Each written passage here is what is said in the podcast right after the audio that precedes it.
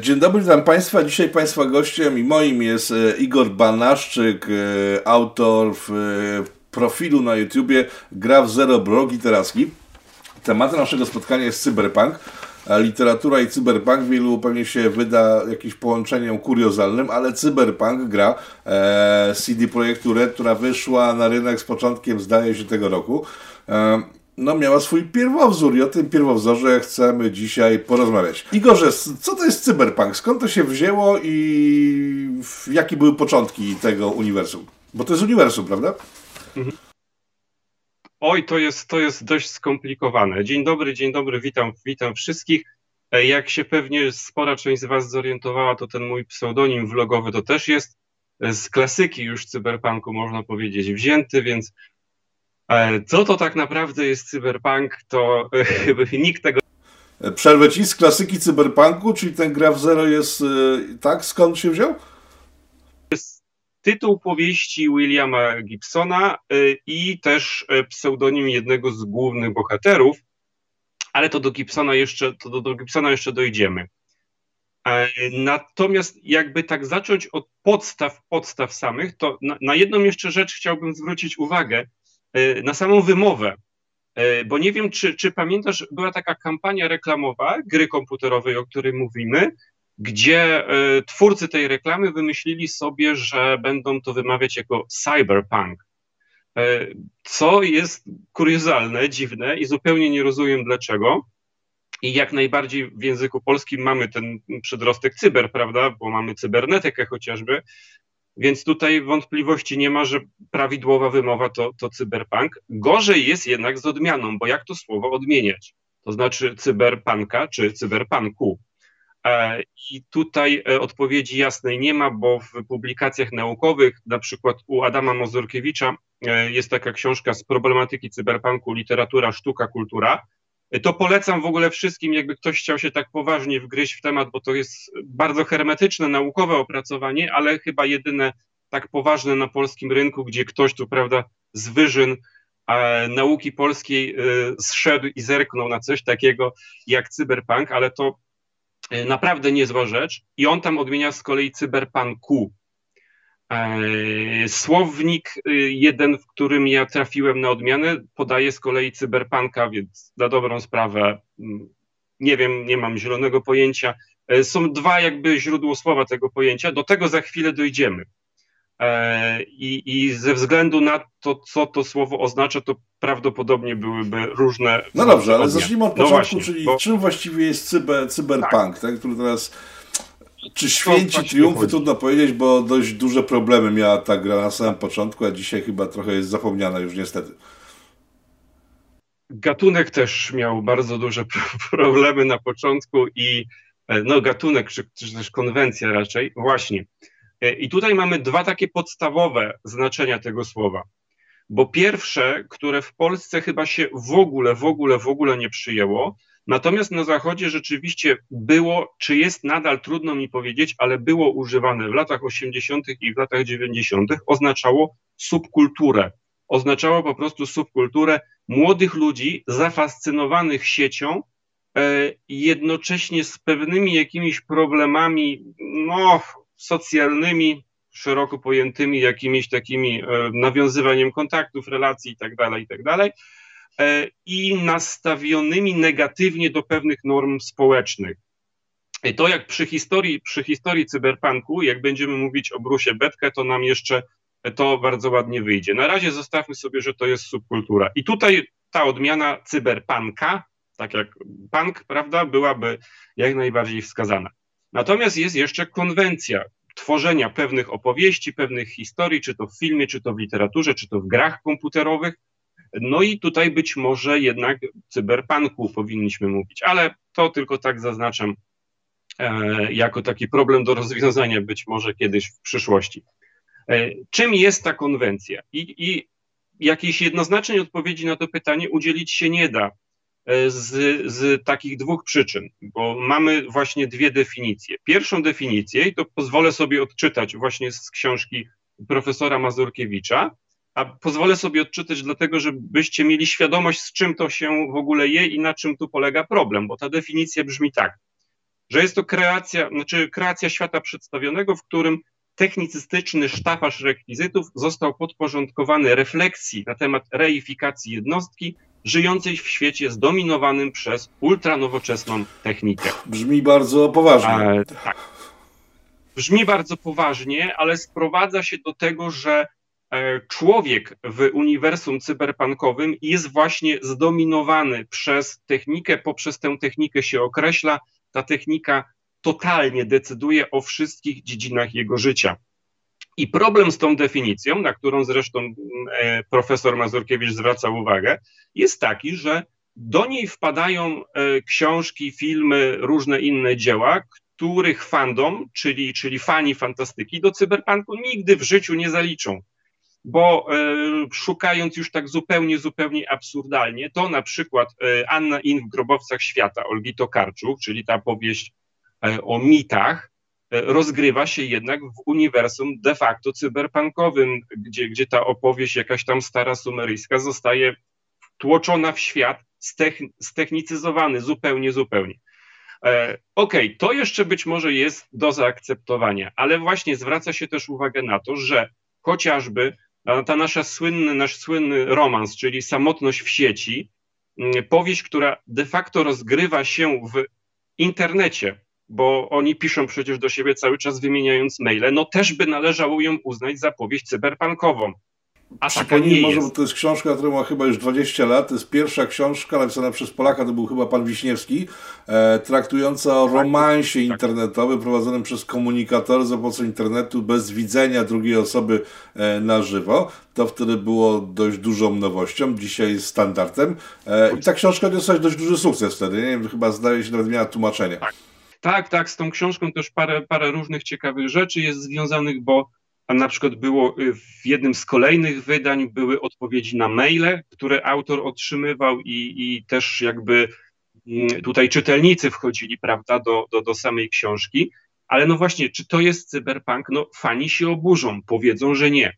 Z punktu widzenia badacza, który się zajmuje y, właśnie tym, jak literatura odzwierciedla wpływ techniki na człowieka, y, to będą te same problemy, które, które e, William Gibson pokazuje w swojej trylogii Mostu na przykład. E, ale e, gdybyśmy weszli do tej definicji, przyszli do tej definicji drugiej już fanów, to jest taka raczej definicja opisowa, która dla naukowca będzie już zupełnie, zupełnie nieistotna. Dla fana, który będzie na przykład poszukiwał dzieł podobnych, no bo przeczytał powiedzmy Williama Gibsona, będzie szukał czegoś podobnego, to jemu się ta druga definicja bardziej przyda. I to jest definicja, która po prostu wymienia pewne elementy charakterystyczne dla gatunku, czyli co będziemy mieli właśnie w takim cyberpunku. No, będzie to świat przyszłości, najczęściej niedalekiej, ewentualnie świat teraźniejszości, w której coś tam się zmieniło, poszło trochę inaczej. E, decydującym elementem światotwórczym będzie miasto, albo ewentualnie jego okolice. To jest też takie dla, dla cyberpunku bardzo, bardzo, bardzo znamienne, że, że olbrzymie miasta, molochy, wielkie metropolie. Czyli dokładnie, e, czyli dokładnie będą... to, co mamy w grze, czyli olbrzymia metropolia w, z jakimiś okolicami, e, w mhm. których mieszkają wyrzutki, które w mieściu, że po prostu nie ma, nie ma dla nich miejsca. Tak.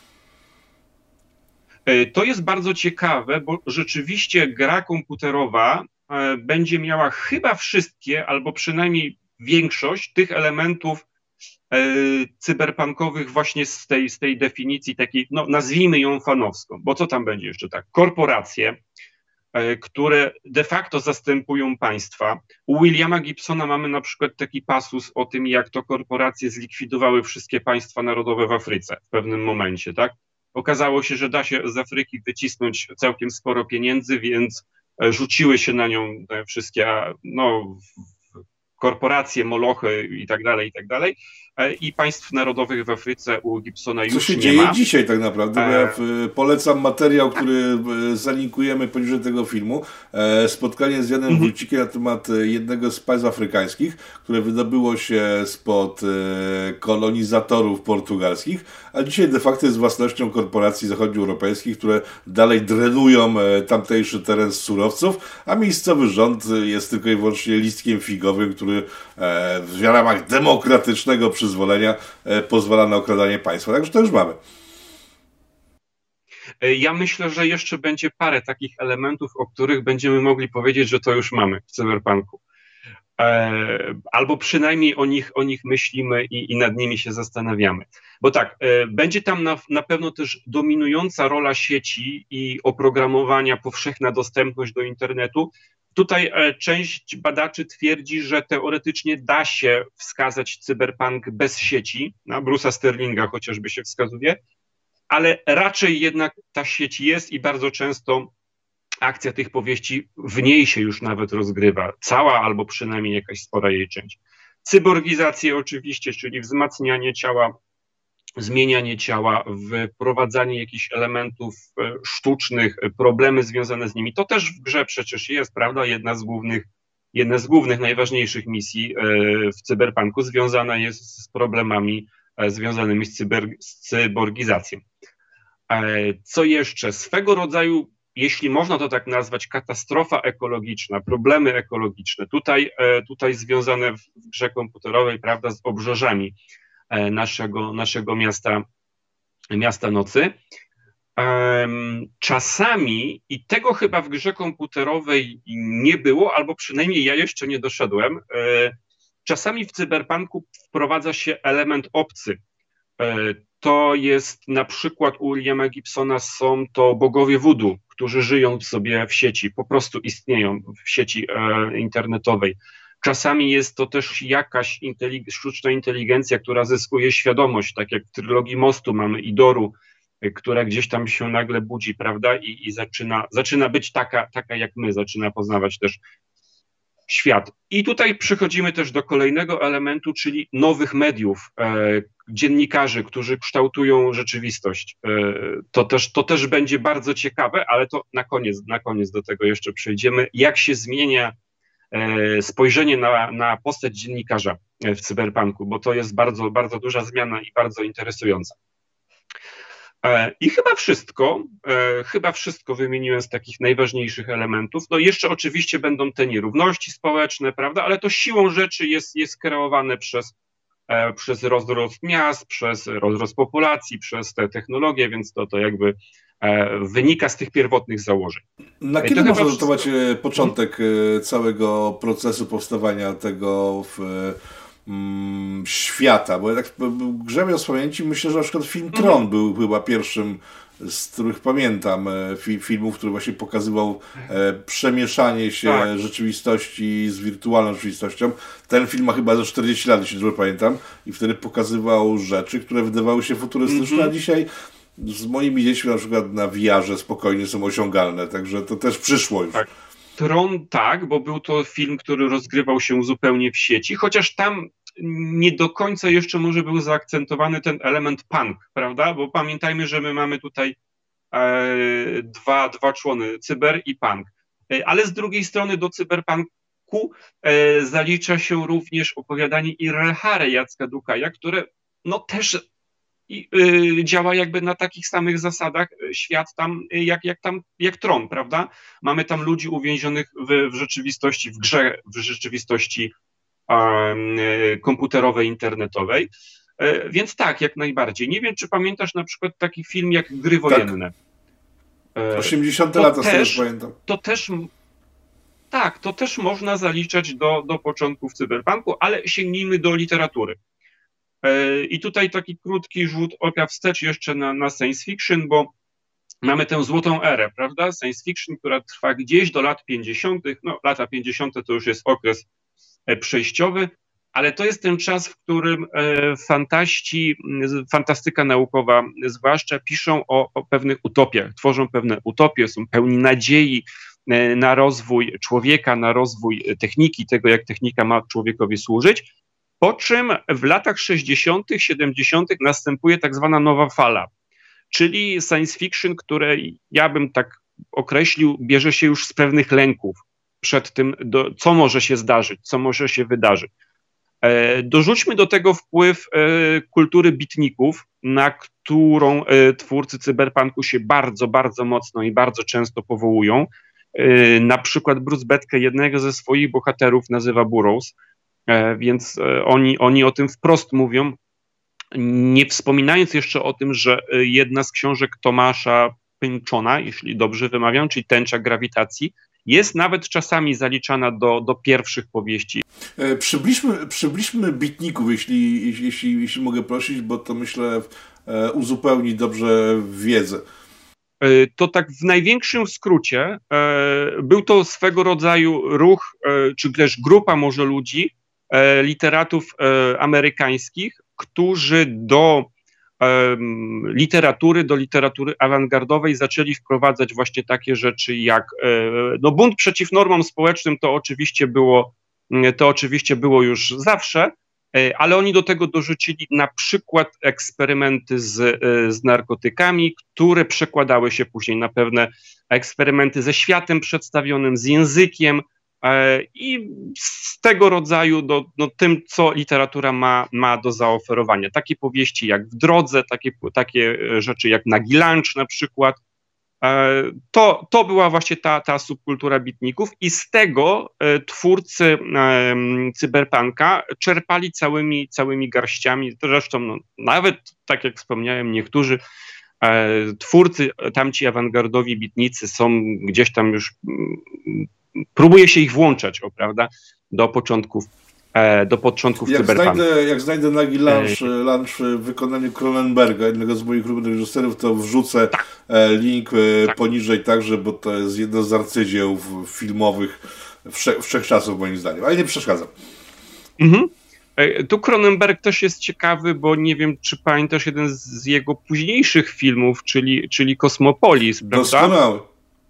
I to jest, i to jest film, ekranizacja powieści Delilo, która też pewne elementy cyberpunku będzie posiadała, prawda? Bo, bo i, i technika, e, i ta jednostka, która gdzieś tej technice jest poddana, wyalienowana, jednocześnie nie może się nie może się odnaleźć w rzeczywistości. To też się bardzo często w, w, w, tej konwencji zdarza. No plus do tego wrzucamy jeszcze naszego Herberta, prawda? E, więc, więc tam, no ale okej, okay, ale to powiedzmy będą gdzieś pogranicza, po, pogranicze gatunku. Znaczy po, powiem Jeżeli tak, grając Cyberpunka, Kosmopolis Cronenberga było jednym z pierwszych skojarzeń zaraz po Blade Runnerze. E, oczywiście teraz, znaczy, o, jak właśnie. ja o tym mówiłem, rzucono się na mnie, że co to za porównanie, e, przecież to jest zbyt kolorowe, Blade Runner był bardziej ponury, to nie jest, e, to nie jest Blade Runner, ale jednak ten ogrom miasta, te wszechobecne reklamy, e, technologie, w sumie jesteśmy jednym z takich Blade Runnerów, jakby nie patrzeć, czyli ludzi po prostu z marginesu, e, którzy wykonują zlecenia korporacji, czyli władz de facto, e, ale to Kosmopolis Kronenberga, ta limuzyna jadąca przez miasto, e, które idzie w kierunku totalnego chaosu, a kończy się rewolucją. Zresztą e, finał jest bardzo podobny do Jokera, e, jeżeli, chodzi, mhm. jeżeli chodzi o przekaz i o nastrój, także e, polecamy Kosmopolis Kronenberga. Zresztą Kronenberga całego polecam, bo on nie zrobił żadnego słabego filmu. E, I wspomniałeś o Blade Runnerze. E, I tutaj przy Blade Runnerze są dwie sprawy, bo też jak pewnie wszyscy wiedzą, Blade Runner jest ekranizacją e, powieści Filipa Dicka, bardzo, nawet powiedziałbym taką bardzo luźną ekranizacją jednego z, to w zasadzie jest tylko jeden wątek z tej powieści, czy androidy śnią o elektronicznych owcach. I tę powieść czasami uznaje się za taką powieść precyberpunkową. E, tam rzeczywiście trudno jest się dopatrywać e, wielu elementów, tych, o których mówiliśmy. Natomiast jeżeli chodzi o film, to on e, narzucił pewne takie rozwiązania estetyczne cyberpunkowi, bo on z nim też jest pewien problem. Też nie wszyscy z, z badaczy czy też z fanów uznają go za, za film cyberpunkowy. Często mówi się o tym Dark Future, ale tak było rzeczywiście, że ten obraz bardzo mrocznego, ponurego miasta gdzieś tam do świadomości ludzi e, przeniknął. I to, o czym wspomniałeś, kiedy wyszedł pierwszy trailer gry, e, to rzucono się na niego, że on jest zbyt kolorowy, bo cyberpunk taki nie jest. Ależ oczywiście, że jest, bo to są dzieła, które powstawały w latach 80., które korzystają z tej estetyki lat 80. i powieści e, Williama Gibsona są bardzo kolorowe jeśli to tak można powiedzieć. Sieć Williama Gibsona jest bardzo kolorowa. Więc jeżeli chodzi o mm, pierwszy tekst cyberpunkowy, to jeśli mówimy o powieści, to tutaj się wymienia właśnie Neuromancera z 1984 roku, ale pierwsze użycie tego słowa jest rok wcześniej i właśnie pan, pan Betke, wspomniany już, opowiadanie pod tytułem Cyberpunk. E, to opowiadanie nie zostało przetłumaczone na język polski, można je sobie znaleźć w sieci. E, jest bardzo przyjemne po angielsku, a myślę, że każdy bez problemu e, je przeczyta. To jest taka historia trochę przypominająca gry wojenne, właśnie trochę przypominająca naszą salę samobójców. Ja po przeczytaniu całkiem niedawno tego opowiadania mam takie wrażenie, czy Komasa przypadkiem się nie, e, nie inspirował tym tekstem, bo tam chwilami są rzeczy wręcz wyjęte po prostu żywcem e, z tego cyberpunku. Betke sobie ten termin wymyślił e, trochę tak na zasadzie losowania. Jemu chodziło o zestawienie właśnie tych dwóch członów, czyli, czyli ta subkultura internetowa z jednej strony, z drugiej strony pewien sprzeciw wobec norm. Więc on tam jak opowiadał, że o jakimś technopanku myślał, czy tego rodzaju właśnie rzeczach, no ale powstał cyberpunk. Słowo się Williamowi Gibsonowi tak spodobało, że on i, i kilku jeszcze innych twórców je e, rozpropagowali. Więc jacy, jacy są tam bohaterowie? No to są też młodzi ludzie zafascynowani technologią. E, o ile jeszcze w tym pierwszym opowiadaniu to można uważać ich e, za swego rodzaju bohaterów. E, o tyle Betkę, już sam twórca tego terminu, w latach 90. cały ten ruch zaczął dość negatywnie oceniać. Zresztą, no tak chyba z całą konwencją było, że, że, że zaczęła nieco negatywnie patrzeć na swoje korzenie. I tutaj przeczytam taki fragment e, z, z późniejszej powieści e, tego autora, z powieści Zderzenie Czołowe. Tłumaczenie jest moje, więc pewnie trochę odbiega od tego polskiego gdzie e, bohater znajduje w internecie właśnie taką grupę no, cyberpunków. Tak jak mówiłem, u nas tego pojęcia nie było w ogóle, jego się nie używało, na zachodzie jak najbardziej tak. E, I pisze w ten sposób, że ten czat, to forum było to miejsce pełne młodych chłopaków, bez życia, seksu i nadziei na wyjście, uwaga, uwaga, z piwnic własnych matek. To zwyczajni stulejarze i przegrywy, którzy oddają się mesjanistycznym fantazjom o wyrównaniu rachunków ze światem dzięki prawie że magicznej obsłudze komputerów, ale których rzeczywiste surfowanie po internecie sprowadza się do siedzenia na skatologicznych forach i ściąganiu obrzydliwych zdjęć. Po prostu cyberpunki. E, więc mniej więcej od czegoś takiego się zaczyna, od takiej subkultury. Są pewne legendy dotyczące tego, jak właśnie powstały te książki cyberpunkowe. Te legendy się wykluczają nawzajem, bo według jednej z nich to właśnie William Gibson w ogóle nie potrafił komputera obsługiwać, nie miał internetu, wymyślił to wszystko pisząc na maszynie.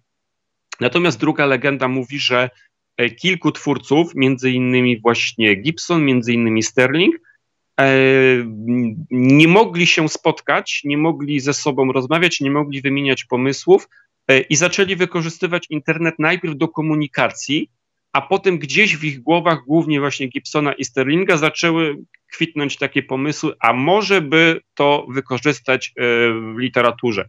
Która z nich jest prawdziwa? Szczerze mówiąc, nie mam zielonego pojęcia, być może żadna nawet, ale one sobie gdzieś tam funkcjonują. O jakich no latach mówimy? O początku lat 80. O właśnie, i to jest, i to jest bardzo, bardzo ciekawa sprawa. E, bo co mamy właśnie na początku lat 80.? Mamy już kwitnące prawda, subkultury, elementy no, tak zwanej kontrkultury, tutaj, tutaj szeroko pojętej.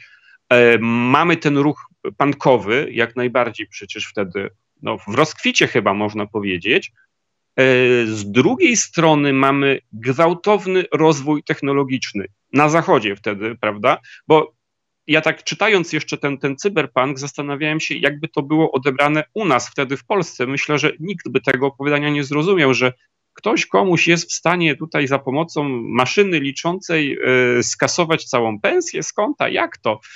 E, no ciężko by to było przełożyć na naszą rzeczywistość. Natomiast na Zachodzie to rzeczywiście były pewne problemy, o których zaczynano wtedy e, myśleć. Czyli mamy ten gwałtowny rozwój technologiczny, który zaczyna już powoli przerażać. Technologia, która schodzi pod strzechy, no i fantaści, futurolodzy zadają sobie pytanie, co, co, co będzie dalej. E, gdzieś tam tle mamy już obecne od jakiegoś czasu w literaturze straszenie katastrofą e, ekologiczną. no nawet już, nawet już od dość dawna, to też może nie jest w cyberpunku gdzieś tam na, na pierwszym planie, ale z tyłu jak najbardziej się pojawia. I w Stanach Zjednoczonych to, co się często pomija przy analizie e, tego ruchu, mamy przecież też gwałtowny rozwój gospodarczy, luzowanie pewnych, e, pewnych obostrzeń. E, wszystko się pięknie, wspaniale rozwija, ale znowu fantaści i futurolodzy zadają pytanie: no dobrze, ale co się stanie, jeśli pójdziemy o krok dalej? Zlikwidujemy państwa, na przykład zlikwidujemy policję, sprywatyzujemy policję, prawda? I tak dalej, i tak dalej, i tak dalej. Czy to będzie rzeczywiście tak e, wspaniale? E, tutaj taka, taka malutka dygresja, bo mniej więcej w tym samym czasie powstaje zupełnie inna powieść, której e, raczej się nie łączy z tymi problemami, ale która z nich de facto wynika. Mam tu na myśli opowieść podręcznej Margaret Atwood. To absolutnie nie jest powieść cyberpunkowa, tylko e, zaznaczam, że wychodzi z tych samych założeń, e, z tych samych lęków, tylko idzie w trochę inną stronę.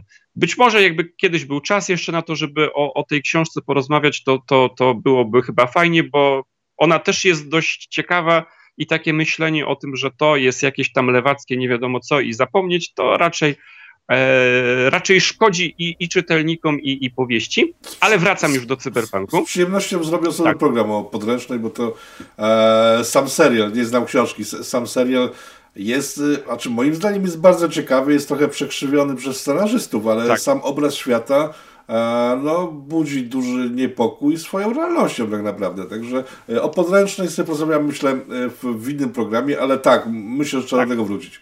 Tak, i to ja, ja tylko zaznaczam, że, e, że to też wynika z bardzo podobnych lęków. E, Atwood wyszła wtedy z bardzo podobnych lęków. Serial to jest jeszcze, jeszcze w ogóle inna historia. Po drodze był przecież film, prawda? Ale dobra, to wracamy, wracamy do, do naszych cyberpunków.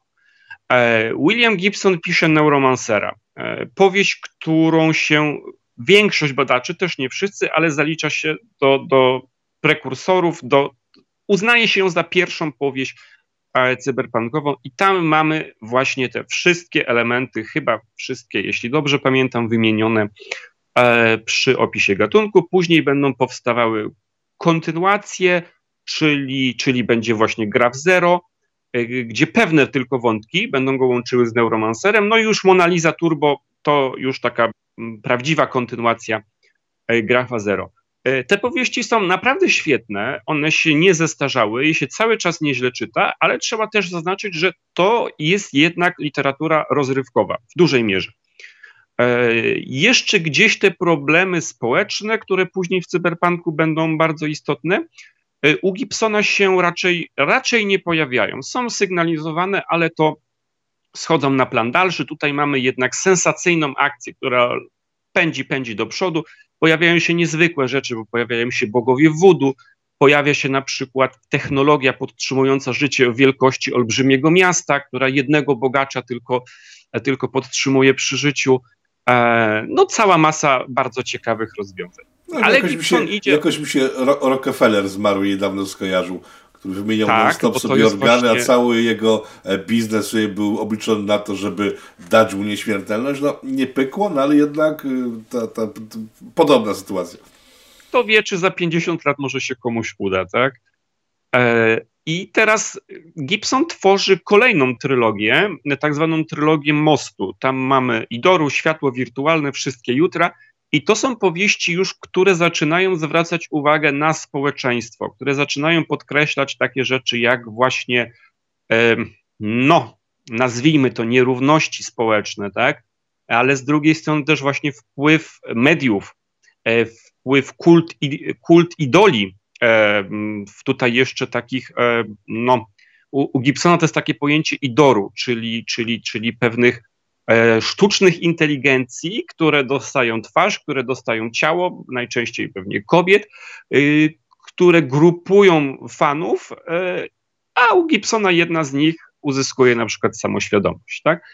Więc to są tego rodzaju historie. Z takich jeszcze bardziej znanych twórców, którzy, którzy coś do tego nurtu e, wnieśli poza kolejnymi Przerwę ci na chwilę, bo w cyberpunku w grze jest y, samoświadomość maszyny, e, to jest automat do napojów, który e, zaczyna się odrywać od oprogramowania i staje się psychodelitykiem lokalnym i kiedy go władze usuwają, lokalne prostytutki, przestępcy prawie że bunt wywołują, bo zabrano im automat do napojów, z którym mogły podzielić swoimi troskami, a on je zawsze przytulał do siebie swoją elokwencją i spostrzeżeniami na temat filozofii życia. Także ten element w grze jest i jest jednym z dowcipniejszych mm -hmm. momentów ca całej fabuły.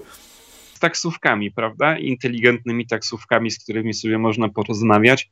To też jest e, jedna z moich ulubionych misji. Better fucking believe I will. I see no reason why you should be using expletives. Oh yeah? What about that time I wanted to hire you for my cousin's bachelor party, huh? Unfortunately, we do not take on such contracts. E, tak, ale to, to, to jeżeli chodzi o Gibsona. E, drugim takim twórcą, który naprawdę bardzo dużo wniósł do, do nurtu jest Neil Stephenson. E, z, człowiek, który pisał bardzo, bardzo, bardzo różne rzeczy, bo, bo pisał również tak zwany cykl e, barokowy, rozgrywający się gdzieś tam w Europie XVII-wiecznej o alchemikach, ale stworzył też dwie takie bardzo ważne powieści diamentowy wiek i Zamieć, e, teraz przetłumaczona chyba jako Śnieżyca w, w nowym wydaniu. To już jest też post-cyberpunk z elementami e, groteskowymi, komediowymi, mm, ale czasami też na poważnie. Diamentowy wiek zwłaszcza polecam, bo to jest taka ciekawa powieść, która mm, podejmuje temat mm, rozwoju, rozwoju technologii, właśnie tych nierówności społecznych, ale też mówi o książce. E, to jest jedna z tak, tak zwanych książek o książce. E, mówi też dużo bardzo o wychowaniu, o pewnej estetyce i e, co robi? Łączy ze sobą dwa takie nurty, które wydawałoby się połączyć się nie da, czyli cyberpunk ze steampunkiem. No właśnie, no, no właśnie to... miałem zapytać o steampunka, bo tak mówimy o tym cyberpunku i tak się tak zacząłem się tak jawić, że cyberpunk jest chyba dalszym rozwojem naturalnym steampunka, czyli taki futureski oparty z kolei na maszynach tak. parowych. E, tu, tu tych, tych, tych dalszych odnóg, jeśli to tak można powiedzieć, to mamy kilka, bo, bo będzie i dieselpunk, i silkpunk, e, i ghostpunk, e, i bardzo, bardzo, bardzo różne rzeczy. Mamy też światy mm, cyberpunkowe, do których na przykład magia wkracza, takich jak słynny Shadowrun, to system RPG, gra komputerowa również też była ale właśnie, to zostańmy może na razie przy samym steampunku, bo żeby się tam na, za bardzo to nie rozrosło. E, steampunk to jest konwencja estetyczna, która po prostu wykorzystuje pewne mm, elementy kojarzone ze światem na przykład wiktoriańskiej Anglii e, i mówi też o gwałtownym rozwoju technologii, który mógłby pójść w inną stronę, tak? Czyli właśnie korzystając z technologii pary tworzymy sobie na przykład maszyny myślące. To krótko, żeby, żeby nam to właśnie się jakoś tam za bardzo nie, nie rozrastało, e, ale w jaki sposób właśnie e, Stephenson połączył jedno z drugim, bo, bo wydawałoby się, że tego się zrobić nie da, a on tworzy sobie grupę ludzi, którzy w świecie cyberpunkowym e, tworzą społeczeństwo odwołujące się do ideałów wiktoriańskiej Anglii mentalnie i wizualnie. Czyli mamy właśnie w tej rzeczywistości miast, molochów, korporacji, e, upadku jakichś więzi międzyludzkich, kogoś, kto chce je budować na Anglii wiktoriańskiej. Spoiler, spoilerować nie będę, ale powieść jest naprawdę, naprawdę świetna. Powiem tylko, że w finale pojawia się licząca ćwierć miliona osób, e, armia nastoletnich japońskich dziewczynek więc pomysły są, pomysły są po prostu e, niesamowite, a jednocześnie płynie z tej książki taka bardzo, bardzo mądra myśl, że technologia nie zastąpi uczucia, na przykład w wychowaniu dzieci. E, że pewnych rzeczy przeskoczyć się nie da i to, to matczyne w tym wypadku uczucie. Wbrew pozorom ta powieść okazuje się taka na tym poziomie bardzo, bardzo, bardzo konserwatywna że to matczyne uczucie być musi. Fajnie, że wspomniałeś o uczuciach, bo to jest ten element kolejny w, w CYB, w grze, bo ja jestem, jestem mhm. znam to uniwersum tylko z gry. E, w tej grze nie ma szczęśliwych osób. Wszyscy, jak jeden mąż, są e, zdegenerowani a, lub samotni, lub nieszczęśliwi, e, skazani na swoje profesje, z których nie mogą się wydobyć, bo raz na zawsze są im nadane. No główny bohater trochę się wyrywa, dlatego że korporacja się go pozbyła. W moim tak. przypadku, bo wybrałem drogę korporacyjną, tak? Ale ja tam nie ma grama szczęścia. Eee, jedyny kontakt z, z jakąś wyższą siłą to są dość technicznie podane pogrzeby, na których odbywają się strzelaniny, a jedyne uduchowione spotkanie w, w całej grze e, to jest pojawiający się guru buddyjski, który no, nie tłumaczy niczego za bardzo z siebie samego, tylko daje bohaterowi e, chipa, żeby ten mógł sobie przy, przeżyć doznania mistyczne wyciszające go z, ze świata, którego otacza. Ale tam nie ma grama Mniej szczęścia. więcej tak właśnie. Jak to wygląda Mniej więcej w, tak w właśnie, dlatego tam się mówi o wyalienowaniu e, jednostki, o tym, że ta technologia przestaje służyć jednostce, zaczyna, zaczyna sprawiać problemy i bardzo rzadko e, rzeczywiście to szczęście się pojawia. W tej pierwszej trylogii Williama Gibsona, tak zwanej trylogii ciągu, e, tu jeszcze wspomnę, nazwa pochodzi od e, sieci miast na wschodnim wybrzeżu Stanów Zjednoczonych, które łączą się i, i tworzą taką wielką, wielką, wielką, wielkie megalopolis. Tam w finale okazuje się, że żeby bohaterowie, żeby mogli być szczęśliwi, no spoiler, przepraszam, już bardzo duży, E, no muszą de facto umrzeć jako ludzie, muszą się gdzieś tam przenieść e, do, do rzeczywistości wirtualnej, bo nawet miłość e, nie jest w stanie dać im szczęścia wobec, wobec tego, co narzuca świat. Tak? Tam te związki, które się gdzieś w drugiej części powiedzmy tworzą, no, nie przetrwałyby próby czasu. E, więc, więc tak, to jest, to jest bardzo częste. E, diamentowy wiek daje pewną nadzieję u Stephensona, bo tak jak już mówiłem, tam to matczyne uczucie jednak, e, jednak do pewnego stopnia pomaga, ale bywa różnie. Bywa różnie, raczej z, raczej z naciskiem na to, że, że nie wychodzi niż wychodzi. E, może jeszcze krótko o filmach, bo, bo, to, jest, bo to jest też rzecz, e, rzecz e, interesująca, bo film tak próbował jak najbardziej też w ten świat cyberpunkowy gdzieś tam przenosić, prawda, na srebrny ekran, bo mieliśmy te, te filmy stare, o których wspominaliśmy, wspominaliśmy o łowcy androidów, ale na przykład mieliśmy takie adaptacje już tekstów mm, cyberpunkowych. Mówiło się wprawdzie, mówi się nadal o Neuromancerze, ale chyba na razie nic z tego nie będzie. Natomiast Johnny Mnemonic na przykład y, to jest y, adaptacja opowiadania właśnie Williama Gibsona. I gdyby ktoś szukał um, cyberpunku w filmie takiego właśnie jeden do jednego oddanego, być może to, to nie jest wybitny film. To jest film typowo rozrywkowy, taki jaki był wczesny Gibson, ale tam jest właśnie wszystko to, co w cyberpunku. Jest oczywiście Matrix, e, który chyba też należy, no, jak najbardziej należy do, do tej konwencji. No i, I raport, tutaj na przykład raport taka... mniejszości chyba także. Mm, z raportem mniejszości to już bym się zastanawiał, bo tam na przykład będzie nam sieci brakowało. E, tam mamy też ten element dikowski. No, mówiłem, że jest ta obcość, prawda, w, w cyberpunku, więc okej, okay, no pod tym względem może by rzeczywiście pasowało ta prekoginacja. E, jeżeli czarne oceany Dukaja zaliczyć do cyberpunku, no to wtedy raport mniejszości też by nam pasował, ale tutaj tego panka trochę, trochę brakuje. Chociaż z drugiej strony, pamiętam, są jacyś bezdomni, e, są, jest, jest jakiś, jakiś półświatek, prawda, więc... Jest hedonistyczna no sumie... impreza, na której przygrywa ministry, także tam... Tak. Trochę tak, może tak. Ale jeżeli przy Matrixie jesteśmy, bo wiem, że Matrix przeanalizowano na wszystkie możliwe sposoby, doszukiwano się e, całej masy rzeczy, ale zwracam uwagę na, na, jedną, e, na jeden ciekawy element, bo nie wiem, czy pamiętasz ten statek, e, statek czy miejsce, w którym, w którym żyli buntownicy, nazywał się Syjon, prawda? No tutaj wiadomo konotacje biblijne, ale Syjon mamy też u Williama Gibsona. I tak jak w Matrixie Syjon to jest e, oaza ludzi wolnych, ludzi, którzy poznali prawdę o rzeczywistości, tak u Williama Gibsona, wcześniej jeszcze dużo, dużo przed Matrixem, jest dokładnie odwrotnie. Bo tam Syjon to jest e, statek orbitalny Rastafarian, którzy są tak zjarani, że nie dostrzegają tego, co się naprawdę dzieje. I bohaterowie używają tego statku po to, żeby się gdzieś tam dalej włamać, główny bohater pyta, no ale to tak zaraz, no a, a policja jak zacznie ich przepytywać, to przecież do nas dojdą zaraz.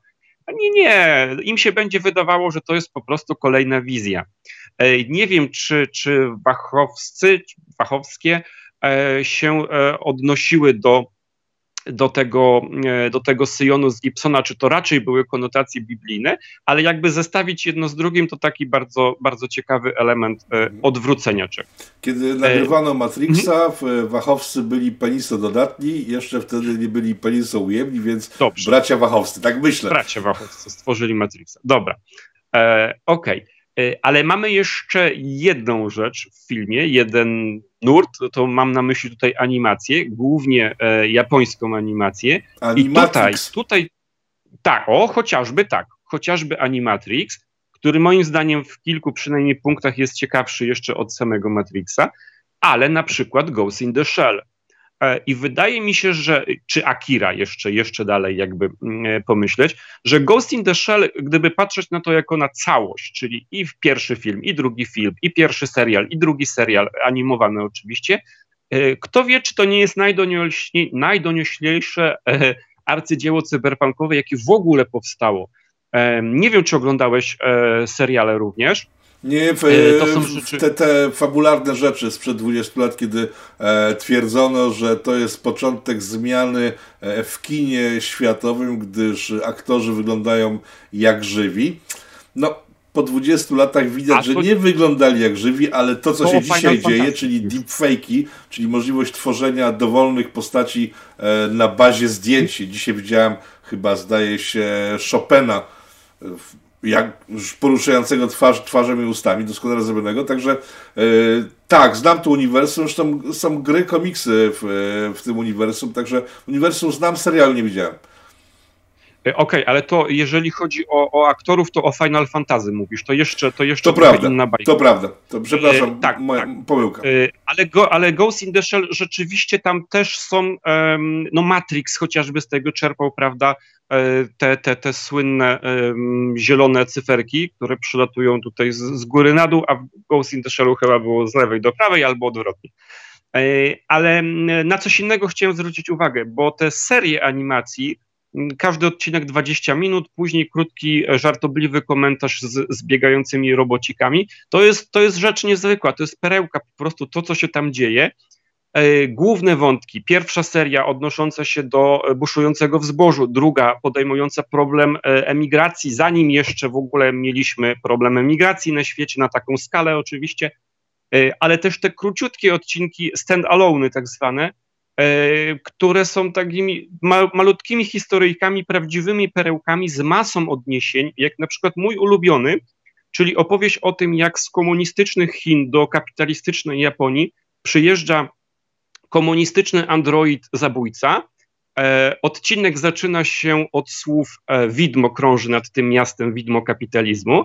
I ten komunistyczny android, zabójca kobieta, ma zabić e, największego japońskiego biznesmena, strzelając do niego z shotguna naładowanego monetami. E, więc rzeczy są, pomysły są po prostu kapitalne i to na zasadzie e, samych konwencji, samej konwencji, samych pomysłów, na zasadzie rozwiązań fabularnych. No e, świetnie, świetnie się to po prostu e, ogląda. E, u nas e, w Polsce, jak już tak przechodząc przechodząc na nasz, na nasz grunt, jakoś ten cyberpunk tak za specjalnie się chyba nie zaznaczył. E, wskazuje się oczywiście tak być może Jacka Dukaja, no jakby to jedno oko zamknąć, drugie przymknąć, te, te czarne oceany to Irrehare, jak najbardziej. Mieliśmy cykl opowieści detektywistycznych e, o Oweniecie Dębskiego, który też gdzieś tam mówię, badał cyberpunk. Mamy serię Game Deck pana Przybyłka, z tym, że to już są takie rzeczy typowo bardziej, typowo rozrywkowe, które nic nowego do konwencji nie wnoszą, e, ale fanom gry zwrócę uwagę jeszcze na dwie książki. E, to jest taka autorka teraz jeszcze tworząca, Martyna Raduchowska, e, Spektrum i łzy Mai. Dlaczego fanom gry zwracam? Bo z informacji w sieci wynika, że ta pani pracowała nad grą komputerową. Nie wiadomo dokładnie, co ona dla, dla CD Projektu robiła, ale podejrzewam, że pewnie E, jakieś rzeczy związane z fabułą. E, czyta się to nieźle, chociaż nic e, jakiegoś specjalnie odkrywczego w tym nie ma. No niektórzy jeszcze Rafała Ziemkiewicza, czyli Pieprzony los Kateryniarza i, e, i Walt Stulecia zaliczają do cyberpunku, ale to też jest tak trochę e, powiedzmy no daleko, daleko idące poszerzanie e, konwencji. Ale przejdźmy już, już, już kończąc może powoli do, do tego, co, co stało się podstawą, co jest adaptacją właśnie gry komputerowej, czyli do systemu RPG. Gry fabularnej, która powstała w latach 80. w Stanach Zjednoczonych, kiedy właśnie cyberpunk święcił triumfy, e, no ktoś wpadł na pomysł, że może by w to warto pograć nie na komputerze, wtedy jeszcze tylko, tylko spotkać się i w tej grze fabularnej coś sobie porobić. I komputery, właśnie... komputery wtedy były zbyt prymitywne, to od, od razu mówię, że takie, takie możliwości, jakie miały, no raczej przeszkadzały w, w budowaniu w historii fabularnych niż, niż, niż pomagały tak jak dzisiaj. E, I powstał właśnie, o tutaj pokażę, system RPG. To jest e, wydanie drugie, które się ukazało w Polsce. E, Cyberpunk. Polecam spojrzeć na podtytuł, bo to jest Cyberpunk 2020. Gra fabularna mrocznej przyszłości. Czyli żyjemy teraz w mrocznej przyszłości. E, Uj, ujmę tak. Tak. tak. tak. tak, tak. Zdecydowanie. Tak. E, zdecydowanie. Gra fabularna mm, w Polsce nie zrobiła jakiejś wielkiej e, furory. Wnioskuję po mm, tym, ja mniej więcej wtedy byłem, byłem młody i, i piękny i, i, obserwowałem to, co się działo właśnie w, w świecie graczy RPG, brałem w tym udział. W takim czasopiśmie Magia i Miecz bardzo mało przygód do cyberpunka się pojawiało. Dlaczego? E, to jest też ciekawe właśnie, e, jeśli spojrzymy na, na grę komputerową, e, jak wspaniale CD Projekt rozwiązał kwestię netrunnerów. Bo to jest kawał, kawał niezłej, kawał, kawał bardzo ciekawej zabawy, prawda? Natomiast w cyberpunku RPG netrunner był największym problemem. Dało się w to całkiem przyjemnie grać, jeżeli nie było netrunnera w drużynie, dlatego że tam były te właśnie skomplikowane sieci, które mistrz gry powinien tworzyć, no i wyglądało to mniej więcej tak, że mamy tutaj, prawda, drużynę, nie wiem, panków, policjantów, korposów, kogo tam sobie możesz wyobrazić i jeden netrunner.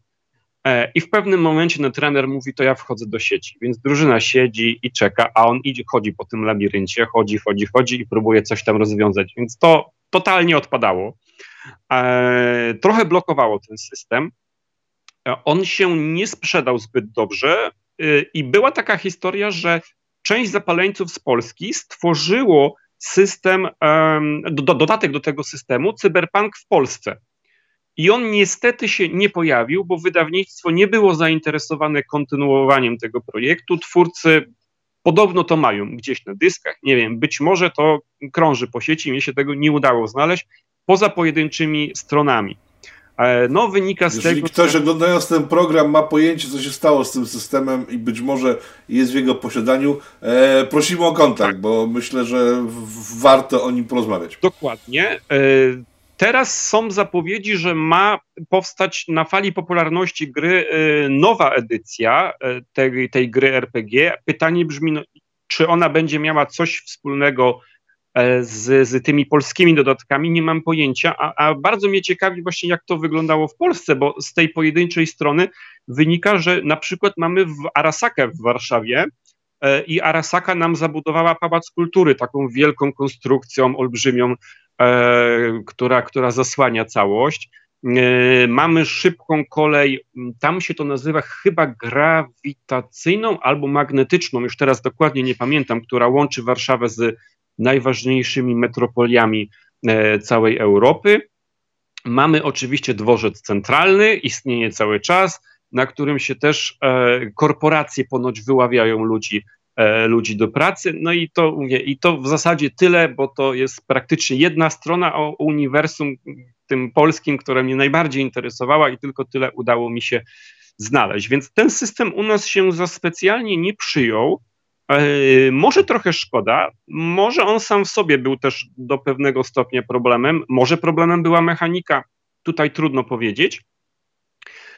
E, I chyba bardzo dobrym pomysłem było przeniesienie tego systemu, bo to jest de facto przeniesienie do gry komputerowej. Gra komputerowa jest adaptacją tego właśnie cyberpunka. Akcja toczy się dużo, dużo później i opowiadanie będące przygodą taką wstępną dla graczy my poznajemy w grze komputerowej, no w zasadzie jeden do jednego, bo mamy tutaj właśnie i Johnego Silverhanda, i mamy tutaj Alt, i mamy tutaj Rock, więc jest, e, jest tego sporo.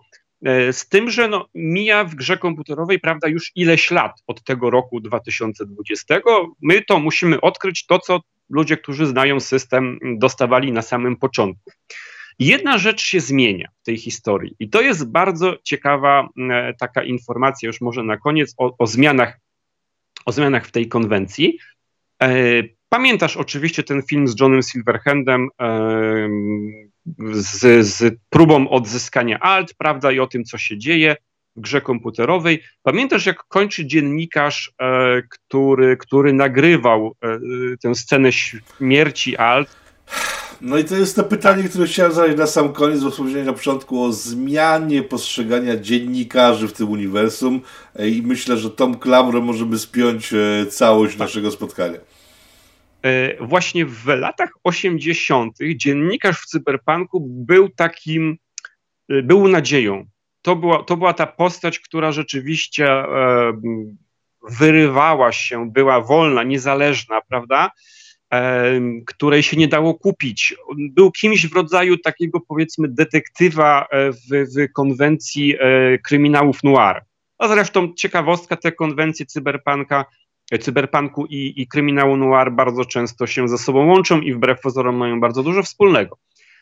Ale jak to z tym dziennikarzem było? Bo właśnie w, w podręczniku dziennikarz, kiedy, kiedy Silverhand każe mu wyłączyć nagranie, to no, po prostu wyłącza, tak? Mówię, a okej, okay, ja już mam swoje zrobiłem, ludzi powiadomiłem, to wyłączam. E, w grze komputerowej kończy zupełnie, zupełnie inaczej, nie spoilerujmy może, ale wspomnę jeszcze tutaj właśnie o takim komiksie, bardzo ciekawym Warrena Elisa i Derricka Robertsona, Transmetropolitan. To jest też czysty, czysty cyberpunk, gdzie nawet powiedziałbym, że być może panka jest więcej niż, niż cyber, E, rzecz niezwykła z kilku przyczyn, chociażby ze względu na pomysłowość, e, raczej robiona bardzo ironicznie, bardzo groteskowo, z takim maksymalnie pankowym pojazdem po korporacjach, po mediach, po religii, e, po społeczeństwie, no po wszystkim, po czym tylko się zasadniczo dało. I tutaj mamy też głównego bohatera dziennikarza, który wprawdzie nie jest już tak idealny, tak krystalicznie czysty, jak to było w latach 80., ale stanowi taki pewien punkt odniesienia dla, dla całego świata, który go otacza, bo tutaj on nazywa się Pająk Jeruzalem. E, no, Pająk Jeruzalem ma wiele za uszami, ale mimo wszystko jednak jakieś tam powiedzmy resztki człowieczeństwa, przynajmniej na początku, gdzieś tam w nim jeszcze są. E, jeszcze wspomnę, bo to jest o tyle ciekawa rzecz, ze względu na, na pomysłowość, to co, to, co twórcy tego komiksu wprowadzają, bo mamy tam na przykład biegające po ulicy bomby wyglądające jak dziecko bez głowy. E, mamy na przykład e, bloki reklamowe, które wyświetlają się w telewizji w niezapowiedziany sposób i jak nie odwrócisz wzroku, to ten blok reklamowy wciska ci się do głowy i zamiast snów oglądasz reklamy. E, więc, więc dużo, dużo takich bardzo dziwnych, ale ciekawych pomysłów. No i po środku jest ten dziennikarz, który mm, teoretycznie łamie wszystkie możliwe zasady moralne, ale z drugiej strony jednak e, pokazuje ludziom, e, jak bardzo upadli. On jest może trochę jak Woland w Mistrzu i Małgorzacie. E, no i właśnie, ten komiks też już ma swoje lata, I jak patrzymy na dziennikarza w, w cyberpunku tym, tym komputerowym, to jest już zupełnie inna postać. Jakby okazuje się, że gdzieś te nadzieje, którym, w których w tej konwencji i tak dużo nie było, to te Wszystkie nadzieje gdzieś umarły. jednak umarły. Tak, jednak i prasę, i wolnych strzelców też dało się kupić, jak się okazuje miłość, e, zaufanie, wszystko to e, nie istnieje. Trochę mi się przypomina Lobo, czyli tak. wspaniali mężczyźni, piękne kobiety, romantyczne historie. tu ich nie znajdziecie. E, dziękuję Ci bardzo Igorze. Igor Banaszczyk, szef Graf Zero z kanału Blog Literacki był Państwa moim gościem. Mam nadzieję, że się spotkałem przy okazji zapowiadanych w tym programie tematów. Na dzisiaj kończymy. Igorze, to była czysta przyjemność. Dziękuję Ci bardzo. Z mojej strony również dziękuję za uwagę i też mam nadzieję, że do zobaczenia. Do zobaczenia.